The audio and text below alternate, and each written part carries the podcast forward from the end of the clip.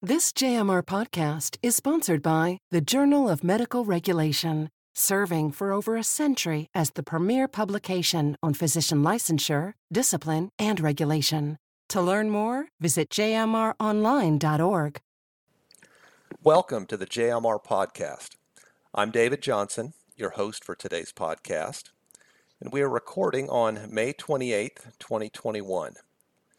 My guest today is Dr. Sarah Rodriguez medical historian at Northwestern University in the Global Health Studies program, uh, the Department of Medical Education, and the graduate program in Medical Humanities and Bioethics. Dr. Rodriguez's teaching and research focus on the history of reproduction, clinical practice, and research ethics. Her recent book from Rutgers University Press, The Love Surgeon A Story of Trust, Harm, and the Limits of Medical Regulation is a featured book review in the current issue of the Journal of Medical Regulation. Dr. Rodriguez, welcome to the JMR podcast. Thank you so much for inviting me. Well, we are glad you can join us. Dr. Rodriguez, in, in many ways, as I read your book, it is, you know, in a way, the story of one physician, Dr. James Burt, and one patient in particular, Janet Phillips. But let's start with Dr. Burt. Who was he and what happened that he became the center of such a controversy and the, the subject for your book? So, Dr. Burt was an OB-GYN, so an obstetrician gynecologist. He practiced um, in Dayton, Ohio. His practice began in the late 1950s and he practiced until the late 1980s. Um, and as an OB-GYN, he delivered a lot of babies. Um, and as was common for OB-GYNs in for the bulk of the 20th century, um, you would perform an episiotomy uh, during uh, the third stage of labor.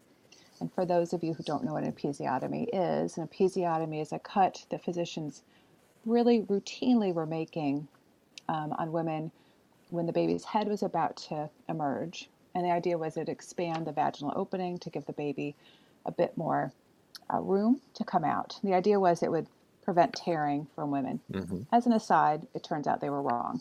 But back to the episiotomy. So it was really common for doctors to do this cut and to repair the cut. Well, in the 1960s, Dr. Burt starts kind of changing the episiotomy repair that he's doing.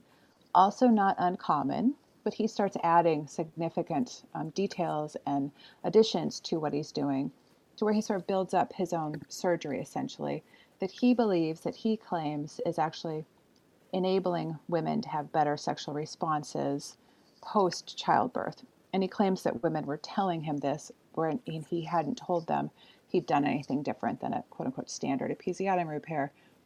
So what gets him in trouble um, with a number of physicians in dayton ohio is, um, is that he was a couple of things. One, he starts um, uh, advertising essentially by the mid 1970s, advertising this surgery as a sexual enhancement surgery, so explicitly sort of promoting hmm. the surgery as this.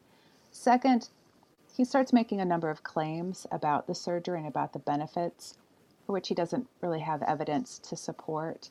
Um, and so there's, and then finally, there's um, a number of patients who go on to develop some complications post surgery that some physicians become increasingly concerned about the sort of not just the efficacy but actually the safety of the of the surgery as he's doing it. So that's that's sort of what gets him in trouble is he's doing a surgery um, that some physicians are finding troubling in that um, they're seeing some bad outcomes from some patients. Got it. Now Dr. Burt relinquished his medical license and it's been over 30 years. So I'm wondering uh, how you happened upon this story and what actually then led you to undertake the research and writing of this book itself.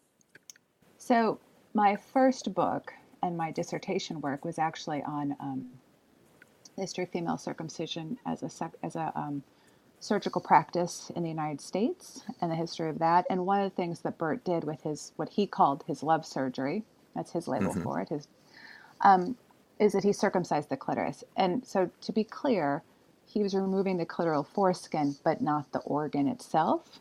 Um, okay. And that's how I came across Dr. Burt's practice. And okay. I'm going to actually go back quickly to add something to my first, your first question, my response. The thing that really gets Burt in trouble, and actually how I came upon him, was because the national news sort of descends upon him because some of the women who have complications go on a CBS program that no longer exists, national TV, to say they didn't really give consent to this procedure. So it becomes an issue of consent um, and whether or not the women consented and arguments about consent uh, as sort of what is people become particularly concerned about about whether or not the women consented to the procedure kind of found out about him because he was it was in people news it was in it was in sort of mainstream large circulated magazines at the time too covered by the new york times so i had a um, one of my faculty one of my graduate faculty members had actually said, you know, you should look at this person too, because she probably read it somewhere. So that's how sure. I because he, he becomes sort of a national news item essentially. Yeah, somewhat uh, almost out there uh, hiding in plain sight for those yes. that uh, kind of remember that time period. Hmm. Well, you know, uh, some of what you just said about informed consent is uh, kind of takes me to the next question I wanted to ask you, which is that um, one aspect of your book that I found really fascinating was how you were able to place Dr. Burt's practices as a physician and surgeon in, in frankly, much broader context of changes in what was an accepted standard of care, uh, such as in surgery, or it, how informed consent uh, evolved over time, or notions of even medical paternalism. And, and you alluded to this a little bit, I think, when you talked about episiotomy being essentially a fairly common practice throughout much of the 20th century in uh, delivery of babies. Could you talk a little bit more about some of these contextual pieces that you describe about, uh, you know, standard of care and surgery, informed consent, and so on? Because it, I found that actually absolutely fascinating because it it also underscored sort of some of the messiness involved in trying to uh, deal with some of these issues. Yeah, thank you. Um, so I will say, when I first started looking at Burt, the sort of dominant narrative was this is about consent and he didn't get consent and he was performing a surgery that nobody else did. And you know those both those questions do matter. I don't downplay them. They both do matter about did someone get consent? But first the sort of normative idea about consent didn't really exist how we think about now in the 60s and 70s mm-hmm. and even maybe into the 1980s particularly about something like an episiotomy which was just seen as if you went to the hospital this was a normative part of birth. Nobody was consenting for an episiotomy. That would have been so to me the consent bit. I don't want to call it a red herring because I think it is important, mm-hmm. but it's not really it's not really getting at sort of larger issues, I think, and not sort of realizing that that was actually fairly normal that he wouldn't have been getting consent. Um, but sort of thinking that about standard of care and surgery, it's also fairly normal how he went about developing his surgery and that surgeries oftentimes develop by a surgeon making a small adjustment and seeing good outcomes. And so then they make the small adjustment maybe in another couple of patients and they see good mm-hmm. outcomes. Mm-hmm. And that's how surgeries often develop. So the critique about maybe how he developed the surgery, also, that's fairly common how surgeries even develop now. So to me, it was more um, thinking about how so, sort of the broader context of sort of thinking about surgical development, and I'm going to say also medical regulation, given that this is a journal about medical regulation, is that one of the ways I think is interesting about Burt and problematic about Burt is that some ways, sort of the normative ways about how medicine um, regulates itself, which isn't mm-hmm. necessarily always going to the board and reporting to the board, but physicians not referring someone to a doctor they find troubling, or physicians. Um, uh, you know, getting having being the second opinion and saying, no, I don't think you should be undergoing that surgery, or the hospital, which is what they did with Burt, the hospital saying we'd like to see cases and case reports, and we want to see sort of the evidence that this is working. That all happened with Burt, mm-hmm. but a mm-hmm. but a couple of things is one, it, it, worked in that there were physicians doing that kind of regulation, but that he still was practicing for another good ten years is where I think this is an example of the system working and failing at the same time because it, they did contain him in some ways and restrain him in some ways, but they couldn't sort of stop him then in some ways either. And one I think the most interesting thing sort of about understanding what happened and um, thinking about sort of practice and how medicine practices is one of the doctors I interviewed, um, who was in Dayton, Ohio at the time too, said, you know, it takes a while to actually see that patients are having bad outcomes from a surgery. Like it's not, I think too often there's an assumption that it's a glaringly obvious problem, but you have to look, you have to see there's a pattern first. And second, you have to realize the pattern and what attribute, where was the pattern originating from. And that takes time. And it also means patients are going to have to go and seek treatment, and the patients have to realize that they're having problems. None of this is a very fast process.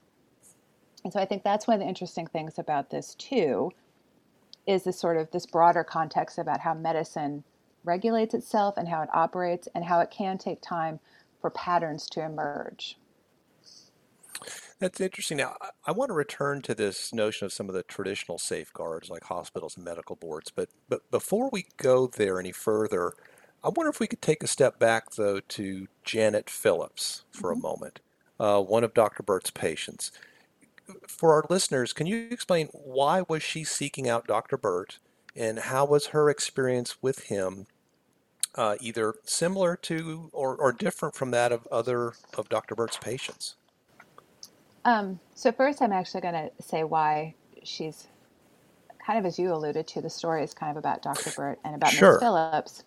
Um, she's the first woman to successfully go to trial for a malpractice case against him, which means there was a lot of, um, and it goes to the Supreme Court of Ohio. So there's a mm-hmm. lot of information I could obtain um, from about Miss Phillips' experience. But second, to me, it was really important to have the story not just be about Burt and to have an additional sort of character, if you will, additional narrative going on, if you will, that was not just Burt. And so she was the most obvious choice because, again, she's the first patient to successfully sue him. Um, excuse me, successfully go to trial against him. Um, mm-hmm. And that's why I have her sort of as the uh, additional character. In addition to, she's both representative and um, important in the story in that she kind of is seen as a figurehead almost among the other women who end up suing him as well, because she does become sort of the public face at some level of a number of the women who end up suing him in the late 80s and early 1990s. Um, but I will say back to her story, she seeks out Dr. Burt because Quite frankly, Dr. Burt was a very popular, apparently, physician in Dayton in the 1970s. And she sought him out in the early 1980s um, because, as she said, he had hours that she could get to. She worked outside mm-hmm. the home and she needed a second opinion about a hysterectomy. So she sought him out originally. And from the stories I've read about Burt, he was a very personable physician. And so a lot of patients felt really comfortable with him I'll say comfortable enough with him that even when they were having, some of these women had some significant problems post surgery, they kept going back because they trusted him. So Phillips is then in some that that's why she started going to him was because he was um, a well-known clinician. He had office hours when she could see him um, outside of work time, and in that sense, um, and then her sort of staying with him post-surgical complications was, at least from the publicly accessible information, also fairly common among a number of these women. Because again, it goes with we often trust our physicians, and you know, we're not doctors, and that's why you go to a doctor. So, right. A, I mean, that that's so that trust there is, as I tell my students, yes. medicine is predicated on trust, and you're not going to be a good clinician or a good patient if you don't trust. So there's that when that trust is snapped, and finally does snap for her as well as a number of other patients with Dr. Burt. Um, but for a long time, it took the, the trust was there, and the sort of um, as opposed to sort of seeing that maybe their bodies and the complications they were having were actually a result of a surgery that did not go as Burt had mm-hmm. thought it would. You know, it, in many ways, what most of the patients I think would have seen as the, the, traditional safeguards or guardians on their behalf, hospitals and medical boards, for example, uh, appear to have failed in handling of Dr. Burt. And in, in fact, it seems like in this particular instance, your book made a fairly compelling argument that it was other parties, including the media, and you've alluded to a, a nationally syndicated program on CBS in particular. Um, Why is it that you think that in this particular instance, some of those traditional safeguards, like hospitals and medical boards, uh, appear to have failed? Um, partly, and I will say it's, it's unclear the Ohio State Medical Board's role of when they, they definitely do step in post the CBS show in the late 1988. Mm-hmm the information is conflicting about how much they knew about Dr. Burt before then. So I'm going to leave the medical board kind of aside for right now because I will say that it's a conflicting on how much they knew. Certainly, Understood. the local clinicians knew, and the local sort of societies knew, and they were concerned. They were concerned enough to have an advertisement, sort of saying, "Here's what we think about this surgery," and but even that's couched in very medical language, like it's not published in the sort of medical literature, which yeah, okay. If I'm if I'm a no, don't know that that's significant, that's not significant to me. So in some ways, they though were successful again in curtailing. He only had practice um, privileges at one hospital in Dayton. Um, you know, the medical board did look into a number of his surgeries. That the tissue committee in particular, which the tissue committee reviews um, surgical outcomes, they reviewed his stuff quite often. But you kind of get stuck then with how far can the hospital go because of restraint of trade issues mm-hmm. that Burt could have sued the hospital because no other hospital would let him practice. So to to what I've said and what you just said, it works in some ways and that doctors aren't referring patients to him. Nobody takes up love surgery that I can find. So nobody's sort of saying like this surgery is brilliant and I should be doing it that I can find. It doesn't mean it maybe right. doesn't happen, but at least it's accessible publicly. Nobody seems to. So in that sense, it worked. Like doctors were doing sure. what they were supposed to. But it does speak to this larger issue of how could he keep practicing, and that I'm, and that as you said, the media um, play a really significant role. And I think historically, as well as now, they continue to play a really significant role in sort of thinking about who does speak up about physicians in a more public way. And as my book details, and as I think is true, and I think this is, if I recall correctly, still true, Patients will talk about a doctor they find problematic more than another doctor will. They'll report it to the board more often than a physician mm-hmm. will. And also, we've seen time and time again, whether it's the um, MSU physician who is with the athletes, whether it's a Dr. Burt, right? It's the press that then starts believing the women or the men. But common, we've it's female patients that we're talking about to right. say like there's something bad happening here and we need to look at it. Which I will say as an aside, to me, one of the scariest things about the sort of shrinking American press is that they, it's not just it's the accountability of elected officials of anyone with some sort of power like physicians to say like yeah. hey maybe maybe this is something that's worth looking into a little bit more let me shift this uh, subject just slightly uh, to your research and in particular in writing of the book um, as an author were there any surprises or really unexpected findings or moments for you when you were researching this particular book? So, one that stands out, um, and you've read my book, so it's chapter three when I'm talking about how surgeries normally develop. Right. I kept waiting to have be something like, because in the sort of popular press reporting, and I, I just said how the press is very valuable, but because it's also immediate, they don't dig in necessarily into things like someone like a historian can but sort of immediate story is that this was a terrible surgery. He's an outlier and he didn't, you know, he sort of developed it like a maverick on his own type of narrative. Whereas, you know, surgeries, the sort of normative development of surgery is that it's a, the surgeon is successful and somebody and they tweak something and they see success. And mm-hmm. so my, I guess my unexpected moment in researching it was sort of looking for, I don't want to call it the smoking gun, but that sort of moment where I'm like, this is what he did wrong right here. And it was, there's a lot that he did wrong, but it's not like it could be like, it's right here. And I was, ex- I kept waiting to think I would find it was sort of surgical development, and I didn't find it there right. in the way I expected to. Well, and I think, uh, Dr. Rodriguez, in some ways, that's one of the strengths of your book because I think you do a wonderful job of contextualizing and placing something like that you know, in this larger uh, setting or sort of historical development. Um, I, I, think that's an absolute strength of what you've done. One one last question for you, and this is thinking about our uh, primarily the bulk of what our listeners might be individuals have a relationship with state medical boards. Uh, what would you like for a board or staff member from a state medical board to uh, take away from your book? So I guess for me are two things. First, and I know there's been work on doing this, so this isn't this this is not a like this is a novel idea I'm about to say because I know there's been work on those, but sort of thinking about how physicians can mm-hmm. more safely say something about a peer that they're concerned about.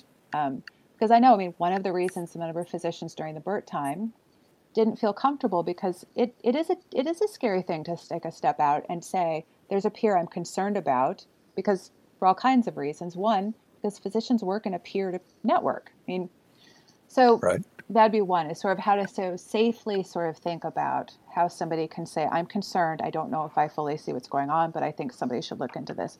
And second, I think there should be a greater focus on your responsibility as a physician to do so, to identify sort of poor practice, and it not just being sort of medic. Um, you know, there's a lot of focus perhaps on um, uh, physicians and maybe drug use or something, but sort of larger sort of concerns about medical practice because physicians do have one of the few they're one of the few professions that do regulate themselves. Mm-hmm. And sort of that peer responsibility part of it is not just sort of focusing on how you don't commit malpractice, but also thinking, how can I support my peers and also recognize somebody that I'm concerned about? And then what do I do? And I think having a bigger focus on that, because physicians are in a position of trust. And part of that, part of that enabling physicians to regulate themselves is this idea that they do regulate themselves. And I think um, when something like a Burt case happens, or much more recent examples of when something happens, serves mm-hmm. to undercut that trust that we have in physicians. And I think, I think then some having a safer sort of mechanism, a greater focus on the MD responsibility to speak out, is a, I think something to really um, work on or take from my book, I suppose. Great. Well, Dr. Rodriguez, I'd like to thank you for uh, joining us today. Thank you so much for having me. Well, I would also encourage our listeners to consider ordering a copy of The Love Surgeon through Rutgers University Press. And if you would like to read uh, our review of the book, and it's it's it's a glowing review, highly recommended.